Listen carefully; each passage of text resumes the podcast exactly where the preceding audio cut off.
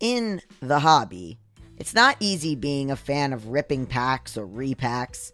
We hype ourselves up thinking that we could pull, I don't know, Hall of Famer. But with zero transparency on available cards and hit rates, it's all just a shot in the dark. Until now, introducing slab packs from arenaclub.com, the only repack that provides real value, a complete view of all possible cards, and clear hit rates for each one. Now, when I buy slab packs on Arena Club, it finally feels like I know what I'm getting. There is nothing more fun than opening an Arena Club slab pack. I mean, it is so much better than any mystery pack that I've ever purchased because there is a focus on transparency. There is a display of available cards. There are hit rates you can get. When you're graded, you're given a rationale. It is the marketplace for card collecting, buying, trading, selling, and displaying.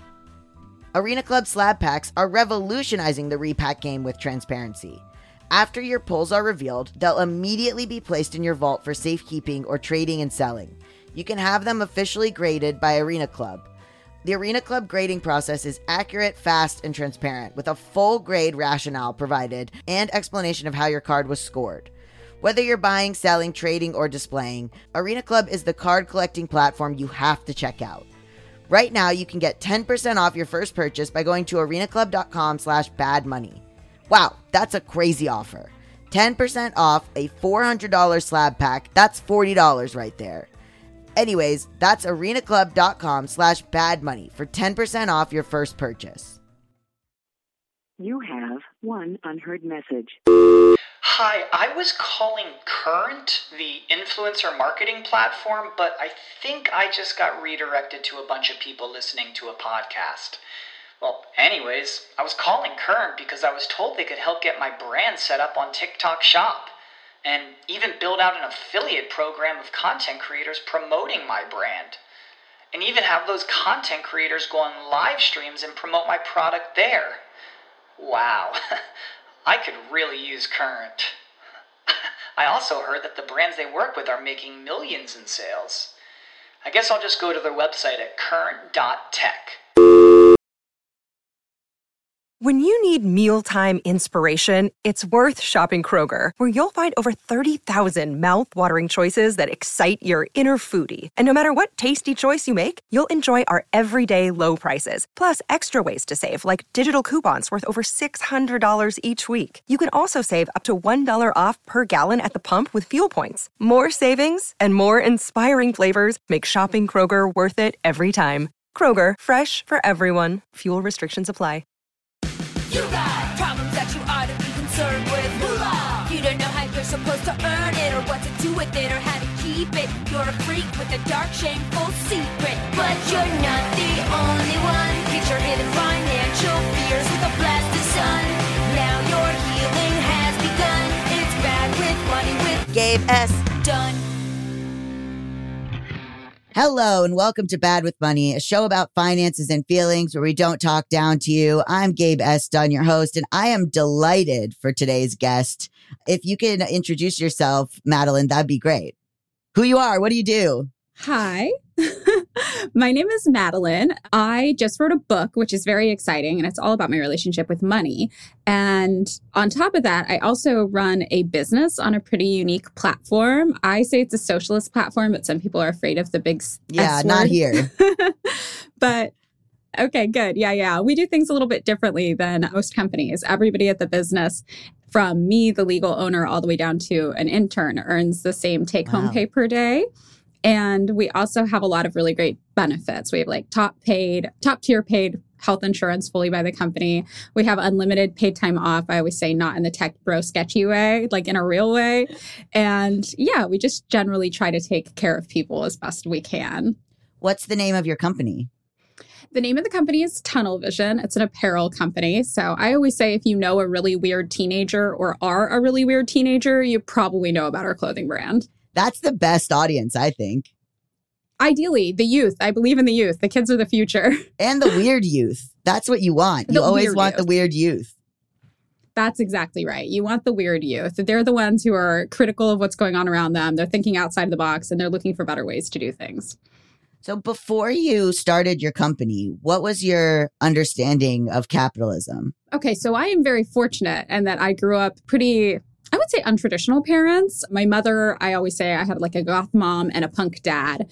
So counterculture was kind of in my roots, I think. So by the time I was 12 or 13 years old, I started going to punk shows. And at our punk shows, people would be handing out zines. And most of the zines were political. They were about things like syndicalism, like workplace restructuring, socialist theory.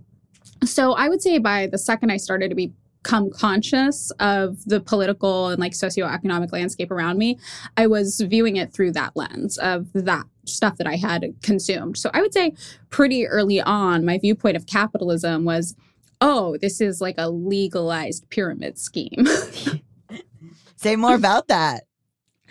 Okay, so because my introductory texts in zines were all about syndicalism, which is about workplace roles and restructuring and horizontal organization of workplaces, because that's like kind of how I started. When I viewed a traditional workplace model outside of that, where you had this hierarchical boss that was almost like a parent figure, Oh, yeah. right? doling orders to you, giving you small minor pittance like an allowance that you could use for your spending while they kept all the rest. That seemed like something that didn't really click with me. And it, it didn't seem that way because we know that the boss won't have a job without the workers below him. We know Mhm. that. That it takes everybody to do a job, to complete a task. So the idea that the only way to make money in a system of capitalism was to try to exploit as many underlings as possible just really felt like the pyramid scheme pitch. Like, Yeah. no, no, no, come join our multi level marketing scheme, right? It'll be great. You just need to get five people working under you, and then you'll be making good money. And in the meantime, you're one of the five people working under me. So I'm making good money. And when I looked at the two of these systems, I was just like, there's no difference between the photos. It's the same photo. that is so funny. So that makes a lot of sense when you spell it out like that. But I think people have this false idea that the boss is doing more somehow. And I remember when I first started learning about investing, when I first started investing, I had this idea that it was this like such an intense thing that the people that were doing it were like really learned and knowledgeable. And then like when I started doing it, I was like, oh, money just makes more money. They're just sitting there clicking buttons. They don't, their job isn't hard. They're not doing a hard job. And it was like so mind boggling to me because I was like, oh, so the richer you are, you're actually doing less work than the person at the bottom. This is totally true. I think people know this from a common sense perspective. And there's a couple things about this. The first thing is that this has actually been proven that money managers do a worse job with your money than if you had just invested it in the S&P. Like I think it's like 85% of the time or something Yeah. like that.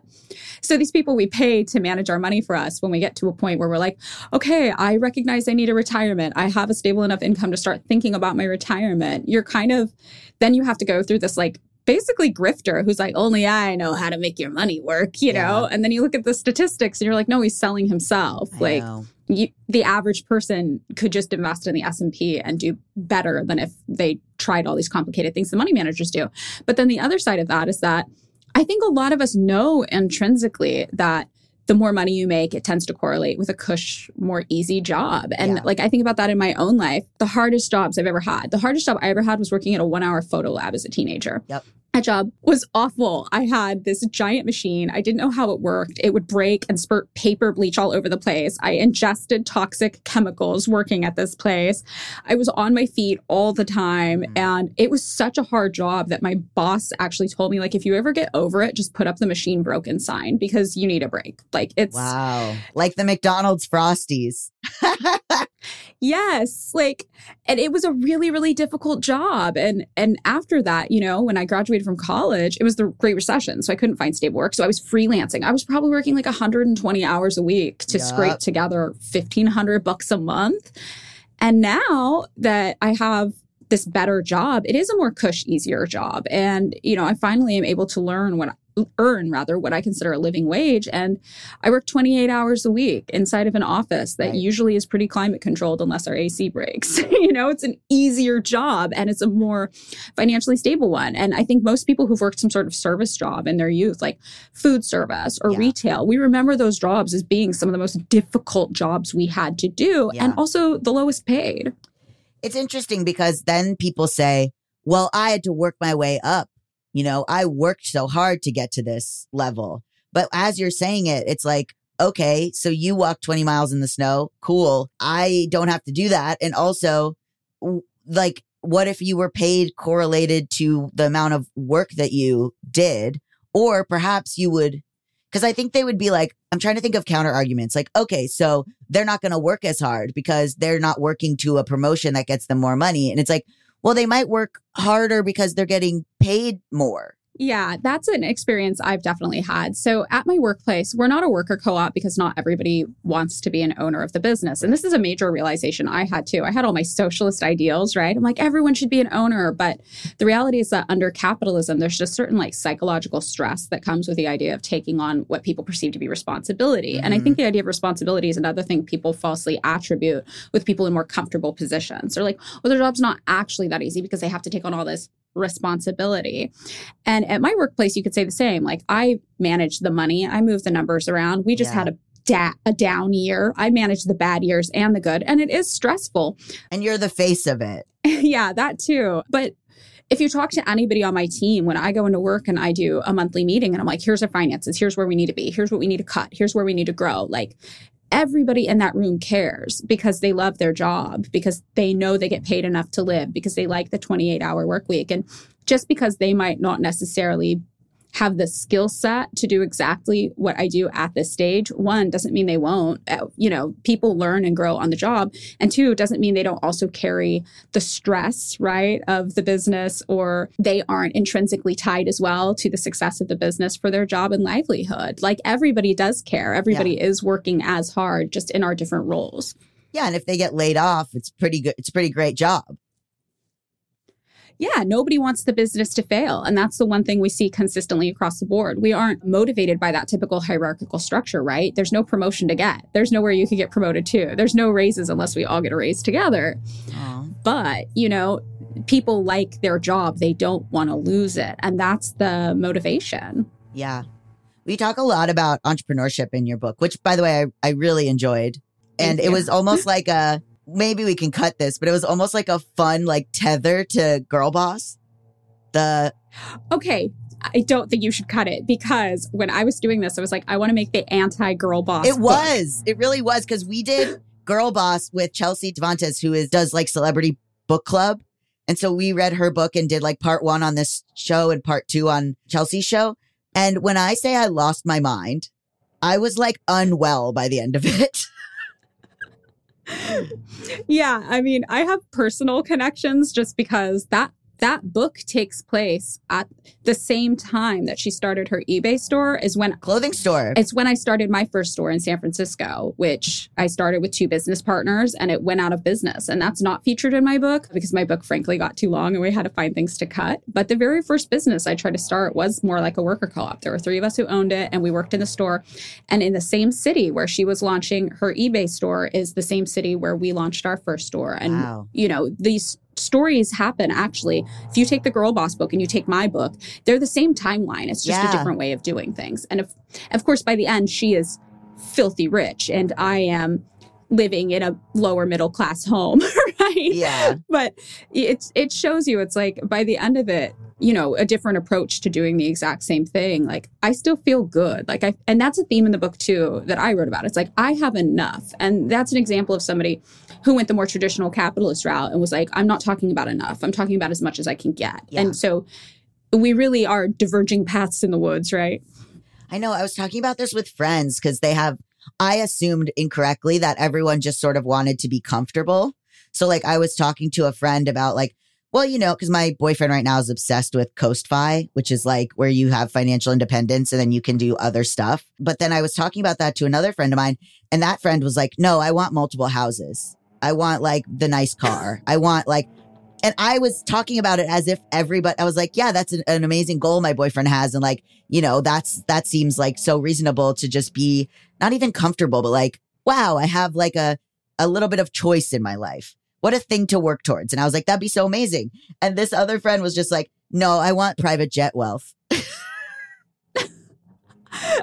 That's really funny. Okay, wait. My first question though is is CoastFi like part of the financial independence retire early movement? Like Yeah, FIRE? but he's not annoying about it. We both Uh-huh. have autism. And so this has become his fixation. but he's like actually doing like really a lot of work to get there and like has this like crazy spreadsheet that he's working from.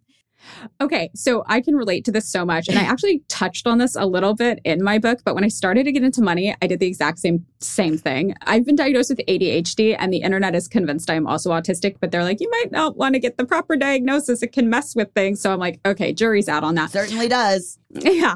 So I'm relating a lot to this though, because I did the same thing. When I first heard about financial independence, retire early, I didn't know about the online community. I only read like the hippie book, from like the Oh. first book about it, which was written from a very different perspective. And it almost had this like ecological component where it was like, okay, so you want to buy a pen. Are you talking about Vicki Robin? Yeah, Vicki Robin, Mhm. exactly. Where she's like, you buy this pen. This pen comes from the earth. You might already have a pen at home, but you're like, well, I don't know. I'm out. I might need a pen. I'm going to get the pen. Like the plastic came from somewhere. The lead came from somewhere. Like somebody had to make this pen.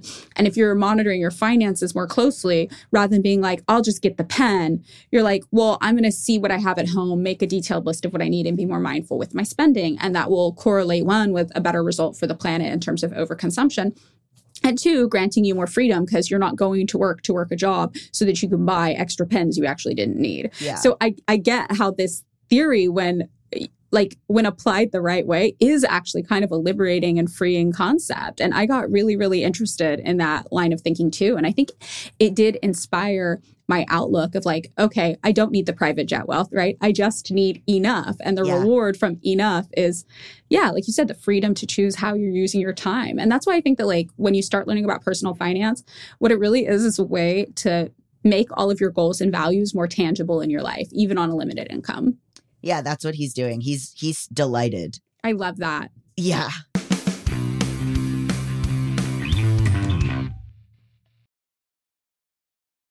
Shout out to Claritin for supporting this episode and providing us with samples. You guys know that I have had allergies for forever. I've had seasonal allergies since I was a kid. It causes pressure in my face, under my eyes. They're my ultimate handbrake. When my nose is plugged up, I feel like I can't do anything. I can't enjoy food because I can't taste it. I can't work out because I feel tired and distracted. I can't even host the show because my voice sounds like a duck. And listen, I am already dealing with vocal strain from testosterone and my voice dropping. I don't need any more problems with allergies. Luckily, for those of us who live with symptoms of allergies, we can live Claritin Clear with Claritin D. Designed for serious allergy sufferers, Claritin D has two powerful ingredients in just one pill that relieve your allergy symptoms and decongest your nose so you can breathe better. I've been taking Claritin D for allergies like probably for the last 10 years or something, and it's been an absolute life changer. I can go outside without my eyes watering like a fountain. I can speak without feeling like a frog has jumped in my throat. I get really embarrassed when I'm sneezing all the time. I have like an itchy nose or throat. Like, ugh, like just the the itchiness in the back of your sinuses is like so distracting and so annoying. And I get like pressure in my ears too. It's really painful. Ready to live life as if you don't have allergies? It's time to live Claritin Clear. Fast and powerful relief is just a quick trip away. Find Claritin D at the pharmacy counter. Ask for Claritin D at your local pharmacy counter. You don't even need a prescription. Go to Claritin.com right now for a discount so you can live Claritin Clear. Quick math. The less your business spends on operations, on multiple systems, on delivering your product or service, the more margin you have and the more money you keep. But with higher expenses on materials, employees, distribution, and borrowing, everything costs more. So to reduce costs and headaches, smart businesses are graduating to NetSuite by Oracle. NetSuite is the number one cloud financial system, bringing accounting, financial management, inventory, HR into one platform and one source of truth. With NetSuite, you reduce IT costs because NetSuite lives in the cloud with no hardware required, accessed from anywhere. You can cut the cost of maintaining multiple systems because you've got one unified business management suite. You improve efficiency by bringing all your major business processes into one platform, slashing manual tasks and errors. Over 37,000 companies have already made the move, so do the math and see how you'll profit with NetSuite. Everything is more expensive these days when you're running a business, and you would be wise to find proven ways to cut costs and boost performance at the same time. The fact that you are able to reduce your IT costs because NetSuite lives in the cloud is incredible. And the ability to access your cloud financial system from anywhere saves you so much time and stress. By popular demand, NetSuite has extended its one-of-a-kind flexible financing program for a few more weeks. Head to netsuite.com slash bad with money. netsuite.com slash bad with money. netsuite.com slash bad with money. We're driven by the search for better. But when it comes to hiring, the best way to search for a new candidate isn't to search at all. Don't search, match with Indeed. If you need to hire, you need Indeed. Indeed is your matching and hiring platform with over 350 million global monthly visitors, according to Indeed data, and a matching engine that helps you find quality candidates fast.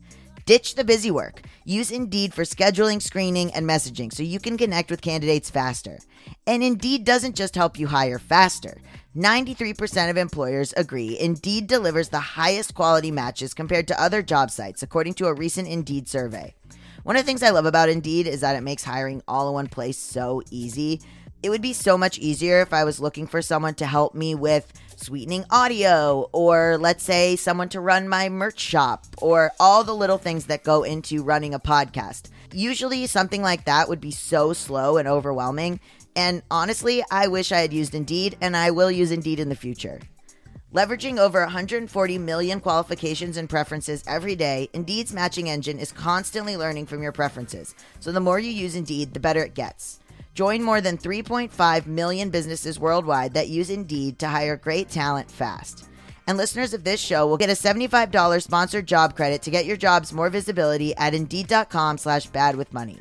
Just go to Indeed.com slash bad with money right now and support our show by saying you heard about Indeed on this podcast. Indeed.com slash bad with money. Terms and conditions apply. Need to hire? You need Indeed.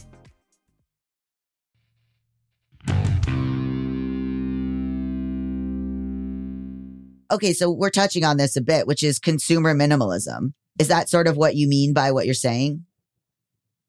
Yes. In the book, I kind of rebranded all these different schools of money management that I found into kind of like minded ideas. And that consumer minimalism idea, Vicki Robin was definitely a part of that. And there were a lot of things that I liked about it, but again, none of these systems can exist outside of capitalism. And the takeaway in the book is kind of that it's foolish to expect them to and to expect individual people to come up with these grand solutions to live their lives somehow outside of the system. There are very small things that we can control, and we should focus on those things, obviously. But you know, even doing the consumer minimalist mindset, you're still well your your retirement fund you're still investing in ownership of other companies that have other workers that have to show up and do the job every single day they Right. have to make the pens for your 401k to perform well you know Mhm. that so these things are all interconnected and you can't expect to beat it completely but you also can't be such a martyr to your ideology that you don't look out for your future self because the only one who gets punished there is you Right. I know. I mean, so going back to your business type, do you think there are other companies that could realistically do that, or are there other companies that couldn't do this? I think any company could do this. And a cool thing has been that I've heard of other businesses starting to run the same way. The challenges that some people cite when they're like, well, any business couldn't do this because what if, for example, you have somebody who had to do a lot of specialized training to do Mm. their role at a business and they have massive amounts of student loan debt? And to me, the answer is, well, the company just pays off the student loans for them in conjunction with their pay, but their pay Now, wouldn't that be interesting? right? Their pay remains equal to everybody else. And some people are like, well, it's not fair. If you're a doctor, for example, you had to go to school for 12 years for that. But that the idea that going to school isn't a form of labor equal with the person who had to also work 12 years doing shitty manual fast food jobs or Yeah. whatever, or manual labor, like that's both work. And that person didn't get compensated very much for working in the trenches, right? They probably made minimum wage. I so know. you, you know, to try to say one form of work is more valuable than another, I think is rooted in this form of like elitism or classism and like our idea of what real work is. I know. I just saw this TikTok where it was this girl and she was saying that her Arab father was very strict and he didn't want her to do her dream job. And it's like a montage of her sort of crying and training for this job. And you don't know what the job is till the end. And she's like putting in the hours and like you see her again, like crying, which is amazing that people film themselves crying. And she was like, try, you know, she's like, my dad doesn't want me to do this job, but it's my dream. And at the end, it's revealed that she's a flight attendant. And when I tell you the fucking comments were like, your dad was right, or like, fuck, or like being like, oh my God, I can't believe your dream job was to serve tea to people on planes. Like it, and then other people were commenting, being like, maybe she wants to travel. Maybe she likes planes. Like, fuck off. But the amount of people that were like, this job is stupid. I can't believe this was your dream. Like your dad was right. This is a dumb job. And I was like, do you, who do you think is going to give you coffee on a plane then? You, she had to study This the plane manuals. She had to train. What are you talking about? She's on her feet all day. What are you talking about? It was so maddening. It is maddening. And I I always ask this question. I've never seen it with a flight attendant specifically, but I have friends who are flight attendants. And one friend in particular, the day she became a flight attendant, her quality of life improved so much because she had previously been spending a lot of money prioritizing travel. Yeah. And then she had a child and she was like, I can't do that as much anymore, but I can have this job that allows me to be home with my child and also be a flight attendant. Also, and it's a it's a cool job. It's a cool job. And like anyway, either if your job, if your dream job is XYZ, doesn't matter. Or if you're working a job, you know, that you enjoy, like, or you don't enjoy, whatever, it's still, you still need, you need plumbers, you need people serving you food, you need people working in shops, you need people like, I mean, it's just so wild. And I'm sure there'll be pushback like, oh, doctors, blah, blah, blah. Okay, but you think society can run without like the person serving you coffee? That's what you think?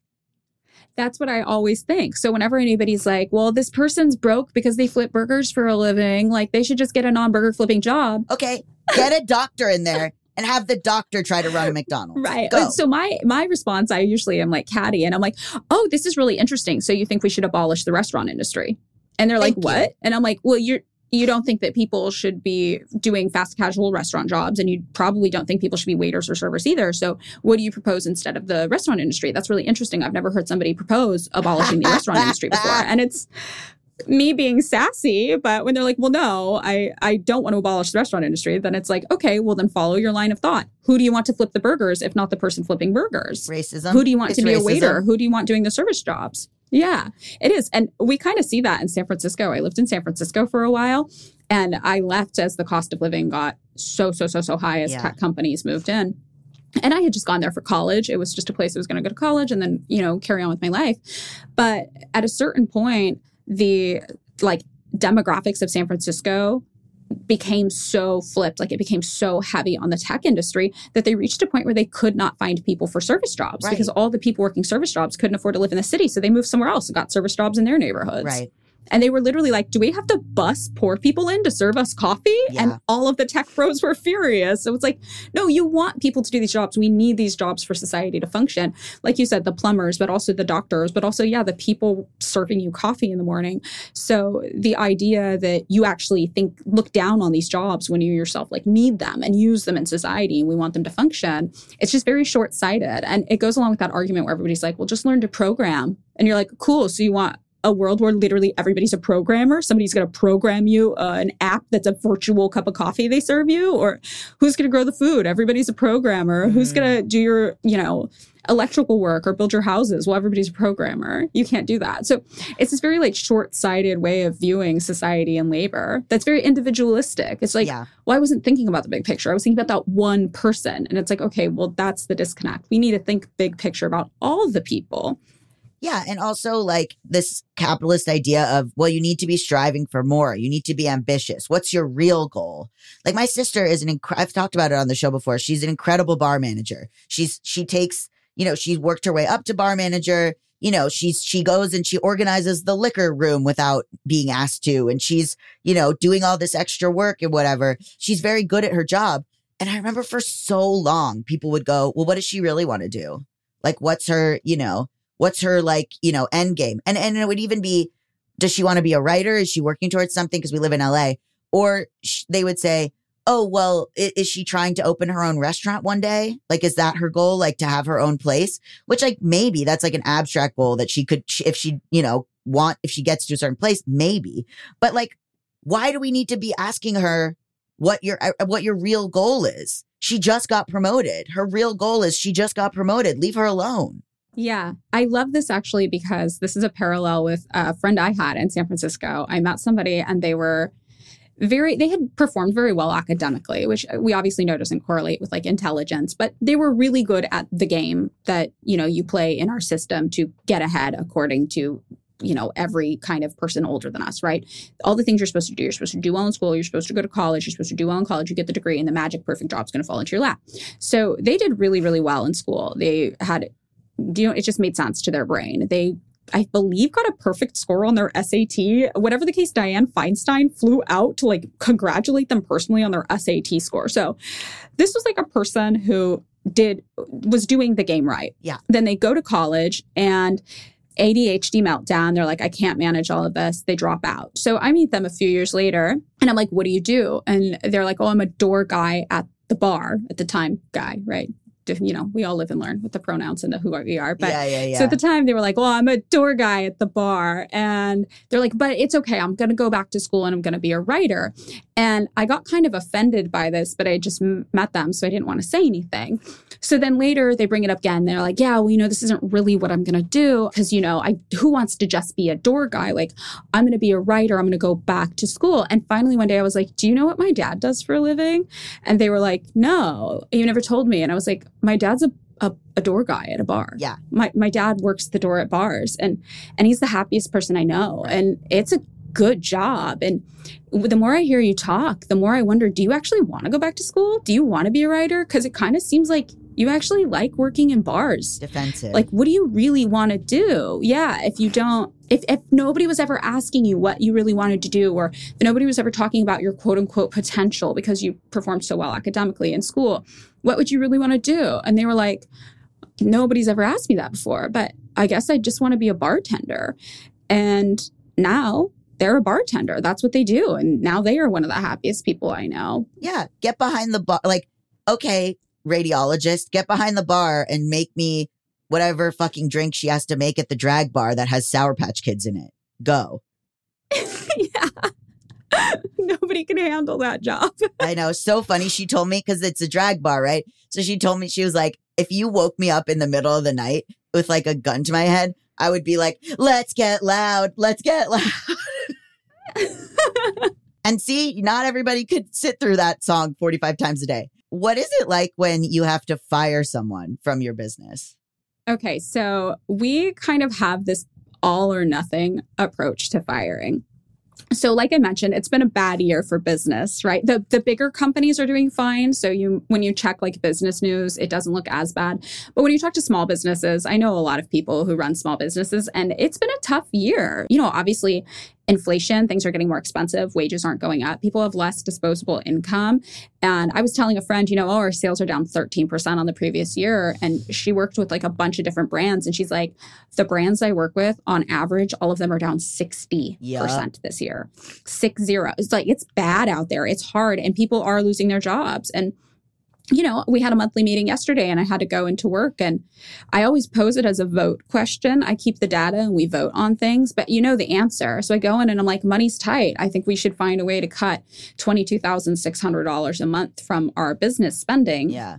Who has ideas? And the first question I ask is this would correlate to us laying off, you know, roughly four ish people to make that and then have a little buffer safety zone. And a traditional business right now, they would be laying off four people. Who here wants to lay off four people? Nobody's hand goes up. Right. Nobody wants that. And I'm like, okay, so who here wants to get creative and come up with ways to cut this money and try to increase our sales? Like, what do we have? Let's bring it to the table. And we have instead this you know really intense long conversation and meetings and coming to hard truths and thinking about things from a small time perspective and a big time perspective. What do we do today to get more money in the door? What do we do six months from now to get more money in the door? And that's what really motivates and inspires people. And it's scary to go into work and have somebody say yeah at this point in a regular business people would be laid off. But mm-hmm. our number one goal is always trying not to lose a single person. Yeah. And that's what we want to do. And the only time I've really had to lay people off in the past, I talk about it in the book. It's this one time when I was fumbling to figure out the business plan and everybody got laid off and Yeah. one person got rehired. And it's kind of an all or nothing idea. It's like the business won't survive, so everybody has to go Yeah. because the ideology of the business isn't that we punish people for having more skill set or less skill set or being able to do more or less. You know, everybody's capable of different amounts of things and it's very, very hard to quantify. So the approach to layoffs, for example, or you know, firings, which is a little different, is if people have a complaint about you, they bring it to the group and we discuss it and you have opportunities to change your behavior and try to do better. And sometimes there are people where the behavior doesn't change fast enough and it becomes an ongoing thing like hey you need to change this. This is not working in the office. Sometimes we try more creative things like how about we remove you from the workspace and we let you work from home? Will that fix what's going on? And lots of times just changes like that will. Like we had one employee who struggled to fit in in the physical office space, not because of fault of her own. She was just, you know, a little different. She listened to different music than everybody else in the office. Yeah. She had different taste in fashion. We're a fashion company. She'd come up with an idea and we'd all be like, oh, that's not really the market we're trying to hit. And she felt really ostracized. And she finally was like, can I just work from home? And at first we were like, I don't know how to do that with your job. But then we worked through it. She started working from home. Now she's like one of the best workers we have. So our, our approach is always to try anything we can and view firing people as like the day the day one person gets fired and it's not a mass layoff come back later situation that would be that would be shocking to me. That's something nobody wants to do. And i will say out of the time i had to when everybody was working on my house and i laid everybody off everybody except for one person has come back to work at the business. So it was temporary. Yeah everybody came back except for one person and that's because she chose not to. She was doing her own thing.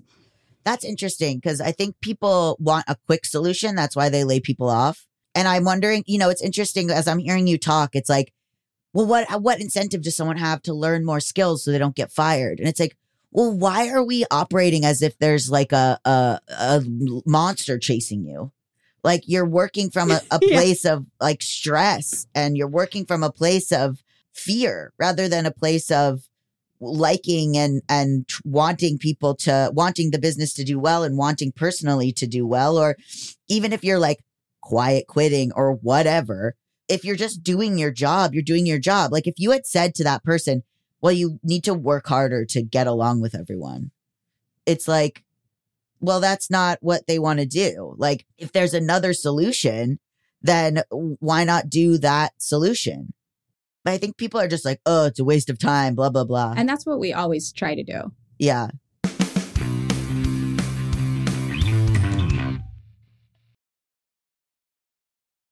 Hey guys, Gabe Dunn here. I just wanted to let you guys know that I have a Patreon at patreon.com slash Gabe S. Dunn. And on that Patreon, I'm going to start doing live hangs with everyone who is a patron. So if you want to join the Patreon, you can get all these episodes ad free, videos of our mailbag episodes, extra writing from me, blogs, fiction, other stuff, things that I'm thinking about with regards to money and personal stories. And also now live hangs with me on Zoom once a month. So join the Patreon. And if you're not a member of the Discord, hop on over to the Discord. That's free. The link will be in the description. It's so fun. So many of you guys talk over there. It's like truly popping off. Um, and if you're on the Discord, I would love to see you in the live hang so I get to put a face to a name. So yeah, please join patreon.com slash Gabe S. Dunn and come hang out with me. Managing my finances is incredibly stressful and time consuming. I'm sure you guys know. You've been with me on this journey. You know how many finance apps I've tried. You know how much they haven't worked for me. And I'm always on the hunt for a finance app that fits my life. And then I tried Monarch. It is so easy to use with powerful features, collaboration tools, intuitive design, personalization, constant product improvements. I really value an app that allows me to do all of this without confusion. And especially important to me is intuitive design and the ability to personalize, because clearly finance is not one size fits all. Did you know that money issues are a leading cause of divorce? Monarch, the top rated personal finance app, also has built in collaboration features so you can invite your partner at no extra cost. Together, you can see all your finances, collaborate on your budget, and get insights on your cash flow and recurring transactions. It's the easiest way to manage your household finances. Are you saving for a down payment, a wedding, a dream vacation? Monarch makes it so easy to help you reach your financial goals. That's why the Wall Street Journal named it the best app for growing your savings. Have you been frustrated with personal finance apps that are cluttered with ads, difficult to use, rarely updated? So was Monarch. They built a new kind of personal finance app that's intuitive and powerful and ad free and constantly improving based on customer feedback. Experience a personal finance app that prioritizes the user experience above all else. Monarch is the top rated, all in one personal finance app. It gives you a comprehensive view of all your accounts, investments, transactions, and more. Create custom budgets, track progress toward financial goals, and collaborate with your partner.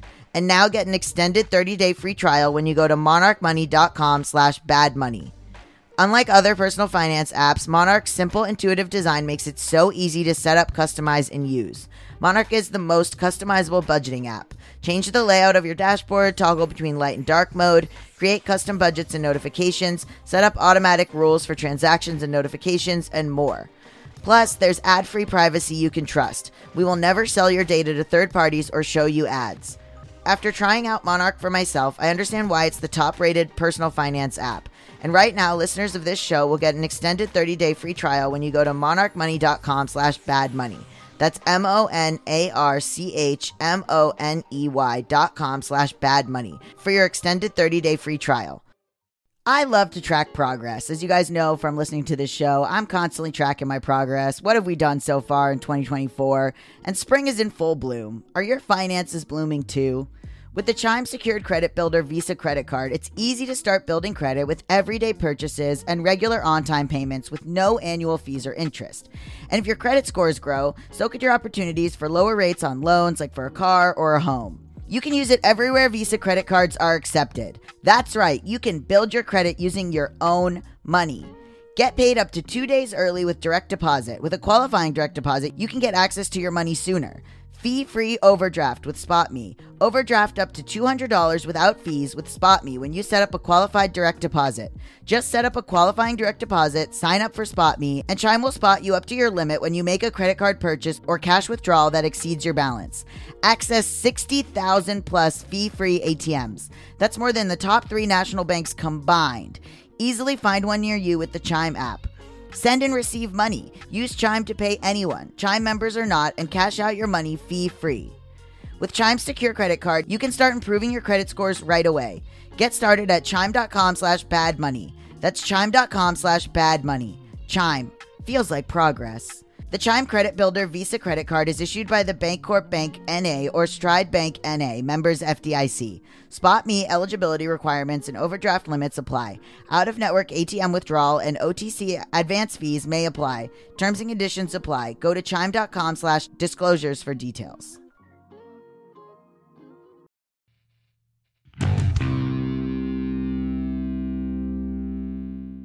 Yeah, I think we view everybody who works there as an investment. Like Yeah. we've invested in you and you're part of this business and we care about you. And I think sometimes people like to paint more socialist or egalitarian setups as being very utopian or idealistic. And I tell people like we have problems at work like any other workplace. We have interpersonal issues. This person can't sit next to this person. This person doesn't like that person. We have one of our employees we call black HR and they're just they're black and they're like, "Hey, that was a microaggression. That was kind of racist. Don't play that song in here, you know?" And you're like, "Oh, thank God. Thank you for being black HR and keeping us all in line." And we have other employees who are black who are like, "I don't want to tell a bunch of white people how not to offend me all day." But this one is like, "Oh no, I have no problem telling white people how not to offend me all day." And you're like, "Oh, okay, that works for you and your personality and it's useful and helpful to us." So we have all these we do have issues. We have complications that arise like any other company but I think that people are more motivated to work through them and try to figure them out because of how egalitarian the structure is and because ultimately people know that the company cares about them. Yeah, I hated when I worked at BuzzFeed and I felt like I was LGBTQ HR. But like that's because it was coming from I think that's because it was coming from a place of like I didn't feel listened to or I didn't feel I felt like it was taking up time from what I wanted to do. But I wonder if having a workplace where you can bring that up and like have that in a monthly meeting and and have seen examples of it changing might have made it less of a stressful situation or a negative situation. Yeah, I mean, there are some things people do they bring up more quietly because they don't want it to be a big deal. They're like, Yeah. hey, just so you know, I'm having this issue with this person. Is there a creative way we can minimize our interaction together? And I'm Yeah. like, yes, I got you. And, and they don't want me to bring it up to the person because they don't want to make it a whole thing. Yeah. But yeah, everybody's personality is different. Some other people are like, oh no, like I live to tell white people I hate them. Like, let's go. Like, I am so satisfied. And I'm like, great, thank you. Yes, please tell us because nobody here wants to be the, the you know, capitalized bad white person. But like, hello, it's a system of white supremacy. And even like the, the white people doing our best, like, we're going to fuck up. We're going Right. to mess up. We're going to say the wrong thing, do the wrong thing. And to have somebody who is willing to be like, absolutely not, never again to your face, you're like, oh, that's like such an asset. And every single time it happens, I'm like, thank you. Like, thank you for being comfortable telling everybody this and speaking up. And the other thing we do too is at the end, when these things are brought up, like we had a monthly meeting yesterday, one of our employees who was black brought up, like, hey, you know, I think like in our customer representation, like we do these things called branding boards, for example, where we're like, these are the customers we're trying to hit. And to me, I'm always like, well, it represents like a style of clothing. Right. And they were like, these are all white or Asian people. There are no black or brown people on these boards. And I'm like, oh, well, oh. that doesn't mean that's how we're going to do it. Like, we're going to do it in our way. And they were like, yeah, but do you realize if this document was seen by anybody else, we would look very, very weird and creepy? And I'm like, oh, like I do.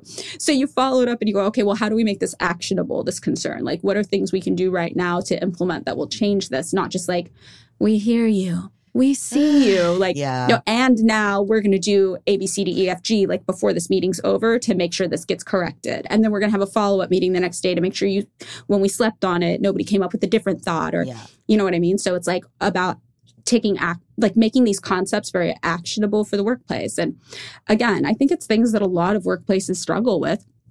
And I think the best approach is just to acknowledge it and put it on the table and be like, yeah, like we exist in a system of white supremacy. Like there's going to be microaggressions in the workplace, and we're not going to pretend like we're such good people that we're above it. Like, Yeah. no, it's going to happen. So we're, we got to figure out how to deal with it when it does. Or, you know, there's that. Or like, you know, it's a small workplace. People are going to have someone they just don't vibe with, Mhm. you know, for totally not offensive reasons of any kind. And like, that's just gonna happen. Yeah. And I tell people we don't have to love each other. We just have to not kill each other long enough to get a paycheck. It's like the anti-family approach. Like, you know, you do not have to love anybody here. You do not have to love me. You do not have to love the person sitting next to you. We just got to figure out how not to kill each other and get the job done. That's yeah. And like providing like actual, you know, everybody has good health care, everybody has a the same take home is probably better than just being like, we're a family. Here's a, a button. Thanks for doing your job. yeah, exactly. No, we are, my goal is that we are the anti family. We are people who are motivated by like, logistics a little bit of creativity Yeah. right and like let's let's keep this train running smoothly as long as possible and as best we can So I wanted to ask about your personal story. Do you personally budget stuff still? Oh my gosh, yes. Well, I look at my budget multiple times a day. Like, yes, I am addicted to budgeting. I am a hardcore budgeter. Um, so I use a spreadsheet for mine, and I actually have been using the same spreadsheet for years with multiple tabs. So it's so cool because I can look back on older tabs and be like, oh, this is what I was doing in 2015 Oh my with my budget. And you can look at the, it's cool because you can see, like, oh, I had all this debt and like I managed to pay everything off except for some lingering student loans, you know? And you look at that and that feels really good. Or I could look at my old goals. My old goals would be like, oh, if I could just earn $50,000 a year. And it'd be like, oh, I did that. Like, wow, that's so cool. Or, you know, maybe one day I can buy a house. And then I bought a house. And so it's like, oh, I, I accomplished that. So yeah, I use this spreadsheet and I also use an automated system of bank transfers to go along with it. I call it money bondage. What's that? So I have okay. so ADHD, I have impulse spending issues. This has always been my big thing. And not even like fun stuff. Like I just will impulse spend on horrible, ridiculous things. Like one thing that I do is if I go to a restaurant and I can't decide what to get on the menu, the waiter's there and I panic and I'm like, I'll just get them both. So it's like, okay, so you buy two entrees every time you go out to dinner and you're wondering why you're broke all the time. And it's like, okay, the Republicans are right. It's not the coffee, but realistically, the two entrees for every single meal at a restaurant, yeah, that might be doing something bad for you financially there, Hanson. So Hanson's my real last name, by the way. Pendleton's my middle name. So I Oh, go by okay. Madeline Pendleton, but when I coach myself, Hanson comes out, Sure. you know? So yeah, when like this kind of happens, you know, the the budget is king, but how do you make yourself stick to the budget? So the thing that I do is for my budget, I organize all of my expenses into categories. There's either bill payments, there's savings, or there's something I call my allowance, which is the money I'm allowed to spend on things I don't need. Go out to dinner, get a cup of coffee, get a drink in a bar, like go to a show. Like that all lives under allowance. And for every section of my paycheck that corresponds with one of those categories, I have a different bank account that that portion of the paycheck gets transferred into a payday. So for example, direct deposit hits my main checking account Wednesday. Thursday morning, the 40% I put in my savings, which yes, I saved 40%, I'm very proud of myself, goes automatically into my savings account. So the 40% that would be my savings automatically transfers into my savings. The 10% that's my allowance automatically transfers into a separate checking account I call my allowance account. And Wow. that's the debit card that I take with me when I go out into the world to make sure I don't overspend, impulse spend on things. And then the rest goes into my bill payment account where all of my bills are auto paid from it. And I don't have a debit card associated with my bill payment account. I can't spend it even if I wanted to. And my allowance actually is at a separate bank. So I utilize the fact that it takes like three days to transfer money from one bank to another to make sure I don't impulse transfer money to spend on something dumb for myself. So I've created, I call it the money bondage system, right? So it's like the tangible actualization of my budget, if that makes sense. Yeah. Like you can write it down on a page, but if you can't stick to it, who cares? So I made a system where it's it's very, very difficult for me not to stick to the budget at this point. Wow. Okay. So you have separate bank account and you are and your paycheck comes in and you and it automatically goes to these different accounts. Yeah, exactly. And I don't have a debit card associated with my primary checking account either. The only debit card I have is my allowance. So I can never mess up. Wow. So what happens if like something bad happens? Well, then it comes from my savings. Yeah. And for my savings, I have a special credit card. So I can use airline miles, but the credit card stays at home in a drawer. Yeah. So I have to intentionally be like, this is going on my credit card. And I immediately transfer it from my savings to the credit card, and the credit card goes back away. And what about like d- ordering stuff from delivery or being like, No, that would all be my allowance. oh, interesting. So like if you're pulling up, you know, DoorDash or whatever, you're like, okay, what's in my allowance? Exactly. Yeah. And I check my allowance all the time. And people at coffee shops probably are very confused because I'll be there and I'll be like, okay, I can get it. I still have $14.12 of allowance. Oh yeah. And it is that. Yeah. It's that low sometimes. Yeah. Oh, that's interesting. And that motivates you to to not like freak out.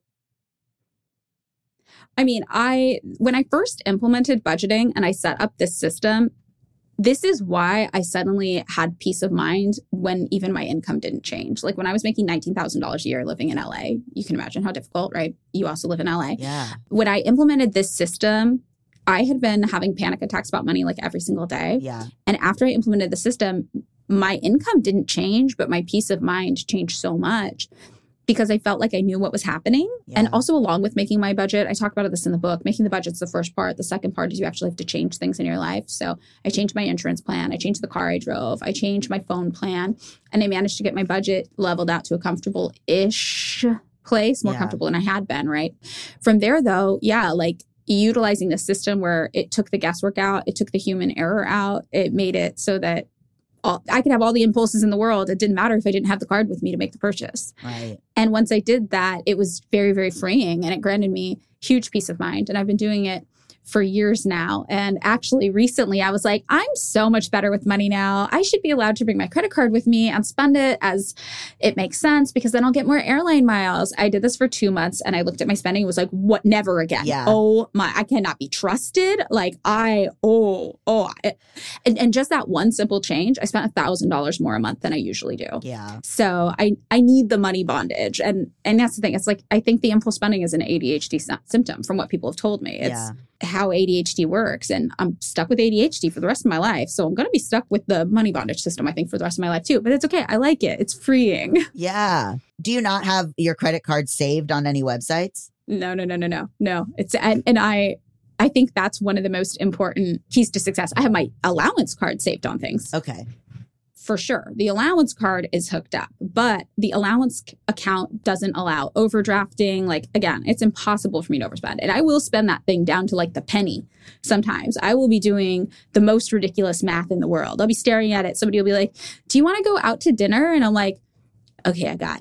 I got eight dollars in here. Yeah. here's here's what I can make happen with you right now, my friend. You know, Yeah. and and I'll count it out and be like, I can go to this one place where you order tacos at a counter, and if I get this one taco and I tip this much, and I get like a side of chips, this will be exactly eight dollars. Yeah. and like that then I'll be like, okay, I can go with you, but only to this one place to do this one event. Yeah. And people are usually really receptive. And I think a lot of times when you tell, I think a lot of people are afraid to tell their friends that they're budgeting yeah. or like there's shame associated with it. But uh, whenever I am very frank and candid with my finances in that way, I find that sometimes my friends feel relieved. They're like, oh, thank God, I don't want to spend a lot of money either. Like, Yeah. I thought you were going to say we should go to this sit down restaurant and spend freaking 50 bucks each tonight on a meal.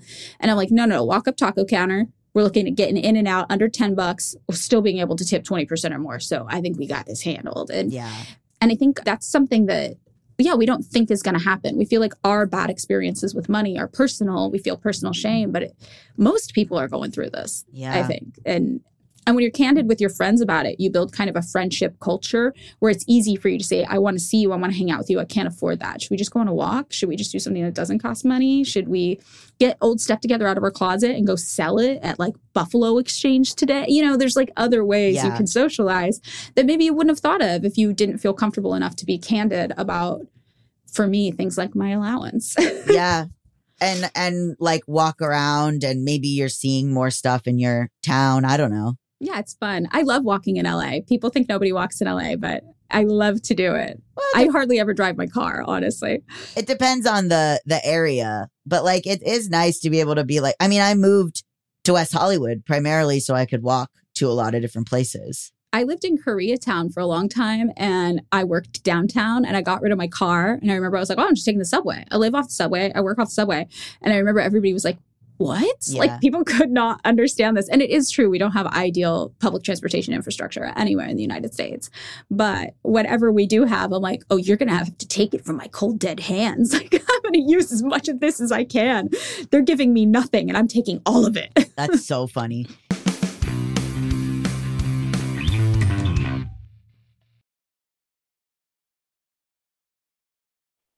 You have one unheard message. Hi, I was calling Current, the influencer marketing platform, but I think I just got redirected to a bunch of people listening to a podcast. Well, anyways, I was calling Current because I was told they could help get my brand set up on TikTok Shop and even build out an affiliate program of content creators promoting my brand. And even have those content creators go on live streams and promote my product there. Wow, I could really use Current. I also heard that the brands they work with are making millions in sales. I guess I'll just go to their website at current.tech. When you need mealtime inspiration, it's worth shopping Kroger, where you'll find over 30,000 mouthwatering choices that excite your inner foodie. And no matter what tasty choice you make, you'll enjoy our everyday low prices, plus extra ways to save, like digital coupons worth over $600 each week. You can also save up to $1 off per gallon at the pump with fuel points. More savings and more inspiring flavors make shopping Kroger worth it every time. Kroger, fresh for everyone. Fuel restrictions apply. When you need mealtime inspiration, it's worth shopping Kroger, where you'll find over 30,000 mouthwatering choices that excite your inner foodie. And no matter what tasty choice you make, you'll enjoy our everyday low prices, plus extra ways to save, like digital coupons worth over $600 each week. You can also save up to $1 off per gallon at the pump with fuel points. More savings and more inspiring flavors make shopping Kroger worth it every time. Kroger, fresh for everyone. Fuel restrictions apply.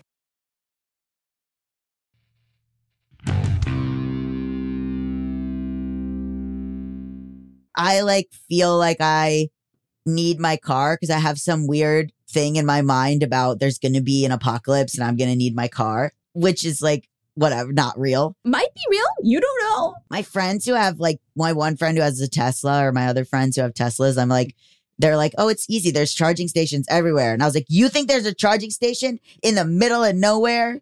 And when you're going to have to drive your car through the middle of nowhere with, to escape the zombies, you're going to stop. You're going to stop and charge your car. You're crazy. I mean, I have the car for the same reason. I don't use it a lot, but I'm like, my precious though. right. And my precious, by the way, is a, a used Kia with 130,000 miles on it. I'm like, my precious. Yeah.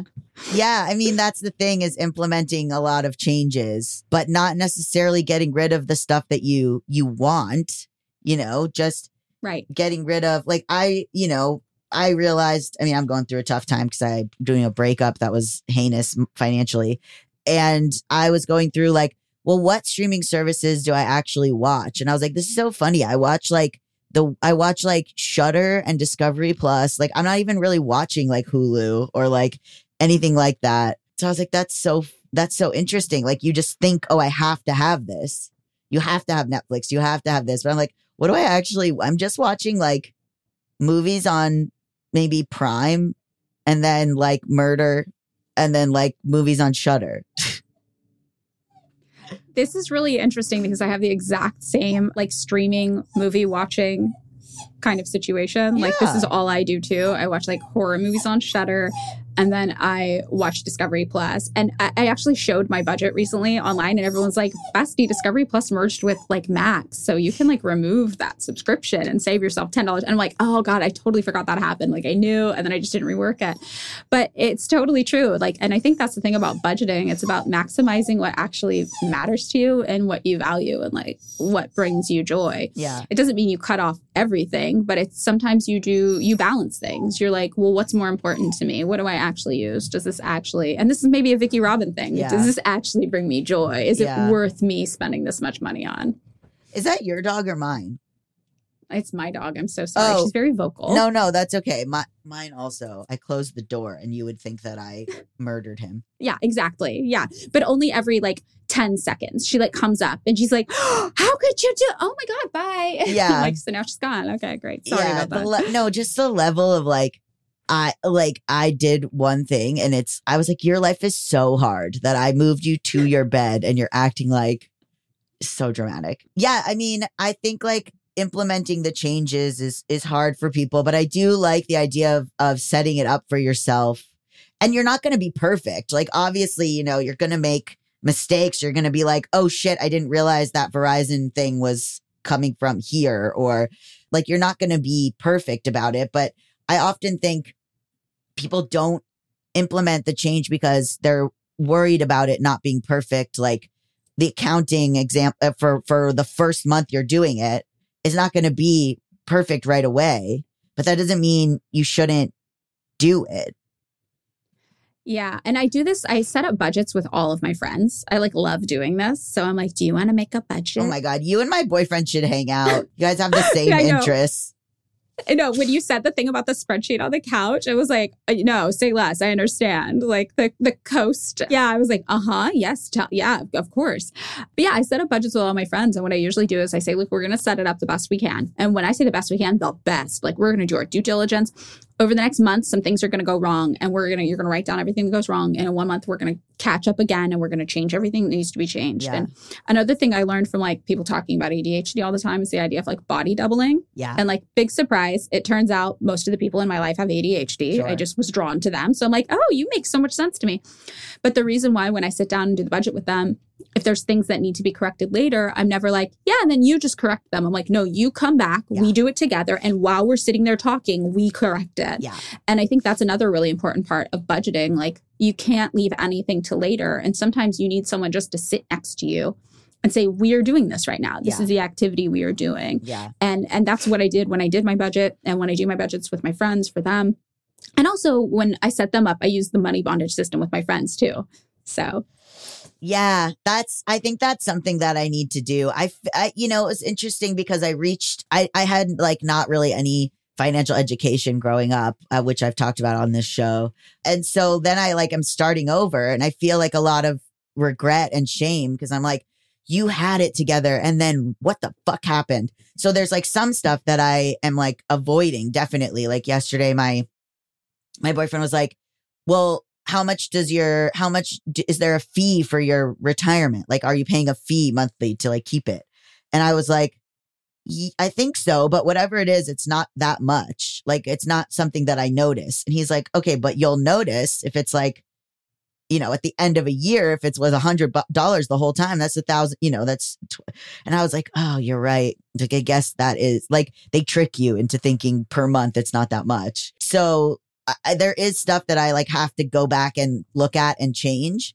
And I've done a lot of it, but you know what? It's easier for me to be like, I'm canceling Netflix. Great. I did my thing for the day than it is to be like, wait a minute. check if the retirement fund had like the Netflix is seven ninety nine or whatever it is, but you got to check if the retirement fund is is is got has got like a fee. Right. That's why I tried to do it all in one day, though. I'm like, come Oh. over, bring water, be fed. We are doing one day. Oh we are doing God. eight hours of your finances, but I'm going to sit right next to you the whole time, and we're actually going to complete all the tasks. And because I, because I have ADHD and a lot of my friends do, I see them when they get to the point where they're like drifting off, and Yeah. they're like, "Should we go get a coffee?" And I'm like, "Sit right there in that seat. We are finishing this task, oh young Oh my lady." God. Like I become Mean like a mommy. dad. Absolutely mean Yeah. daddy, mean mommy. yeah, but I mean, in the end, I'm like, look, we're going to do this one day of hell, and then you are not going to have to think about this again unless your income changes or your expenses change. Yeah. And once they do, you only need to change that one thing. But, you know, I think it is hard for people to want to invest the one day or whatever. And what I found is that it saved me so much work Yeah. down down the line to just hardcore focus on it all absolutely once. Also, about the house thing, I will tell you in case it makes you feel any better. A lot of people give me grief for owning a house with my partner online and we're not married. And my friend is going through a divorce and she's like, Oh, let me tell you, it was actually worse that we were married because we both owned a house together. And now it's like we have to sell the house and Yeah. split the assets for the divorce. Yeah. Whereas she's like, if we weren't married, one of us would just become like the legal renter of both of us as a group and Yeah. we it would be easier somebody could live in it and both of us could still own it and have the equity appreciating so i think that there are like i think owning property owning anything of value with somebody is is difficult but you know i think even the very traditional model that the united states tells you you're supposed to do like okay then you graduate from college you get the good job you get married you have the kids like what happens if you get divorced like Right. that's what people are telling you you're supposed to do and if you get divorced you're going to have to deal with this house together just like anybody else would Yeah. Well, sometimes I'm like, I wish we had gotten married and not bought the house. But then I'm like, well, no, that would have been like, then I would have had to do all the marriage stuff with this person. I might owe them alimony. Who fucking knows? But it's Yeah. very much like uh, with the house. Yeah. It's very much like I, I've been banging the drum on this podcast, sort of being like, hey, don't trust anybody. And like, also, yeah, I don't know. I mean, I, I think like, it, it- they it was I didn't realize how much that you can put into work you can put into writing what you'll do if you break up but nobody has to nobody has to do, do that like i was just reading this article about divorce and it was like you can put child custody in your prenup but it actually doesn't matter because they only take into account what your situation is when you're divorcing so you can say in your prenup like oh, you know, the dad will get full custody. And then when you're actually divorcing, if the dad has substance abuse issues and the mom doesn't, the court will just do whatever they're going to do.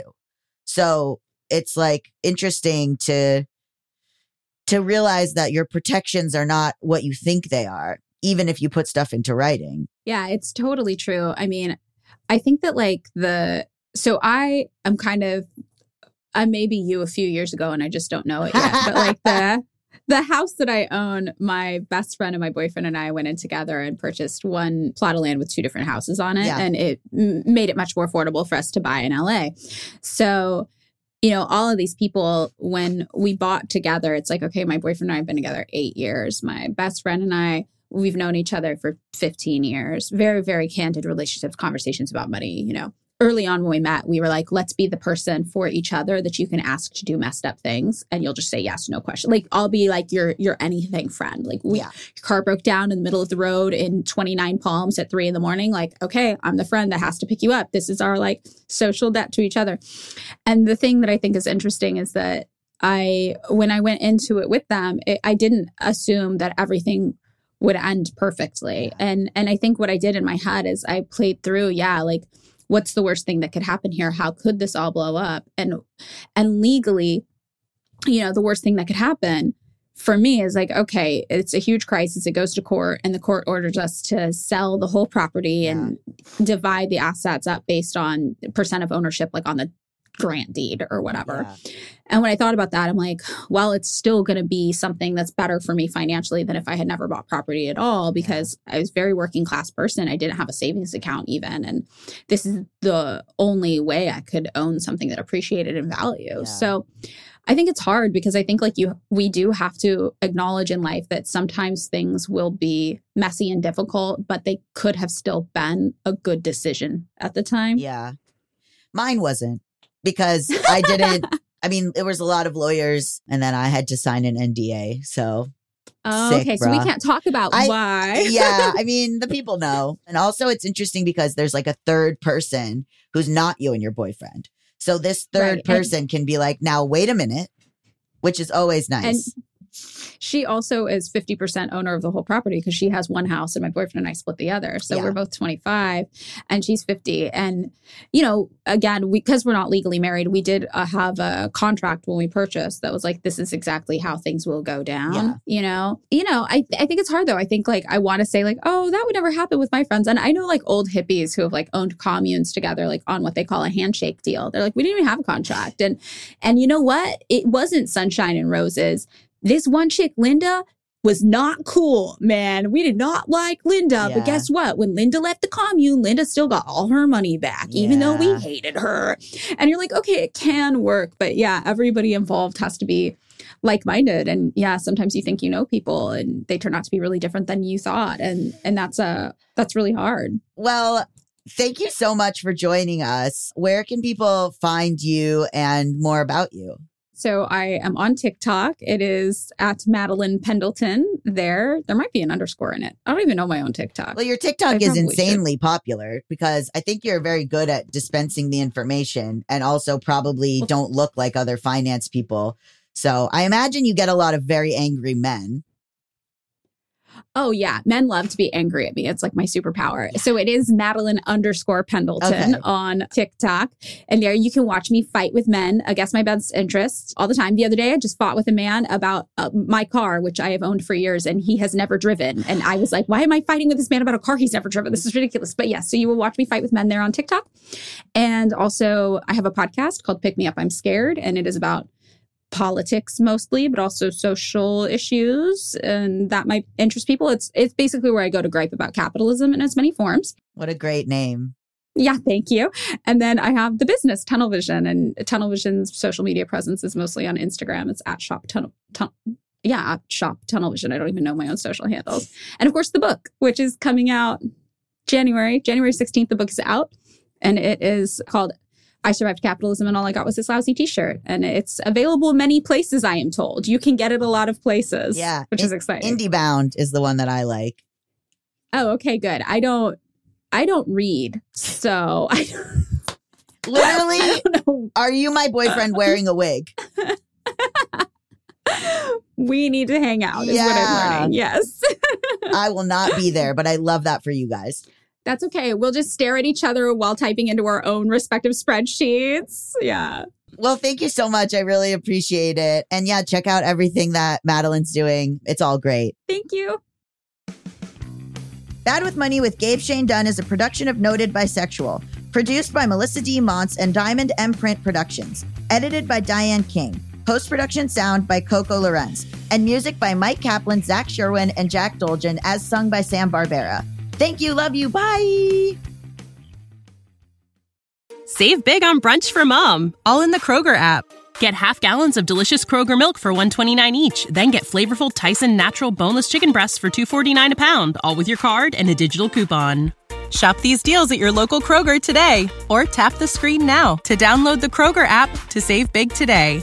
Kroger, fresh for everyone. Prices and product availability subject to change. Restrictions apply. See site for details.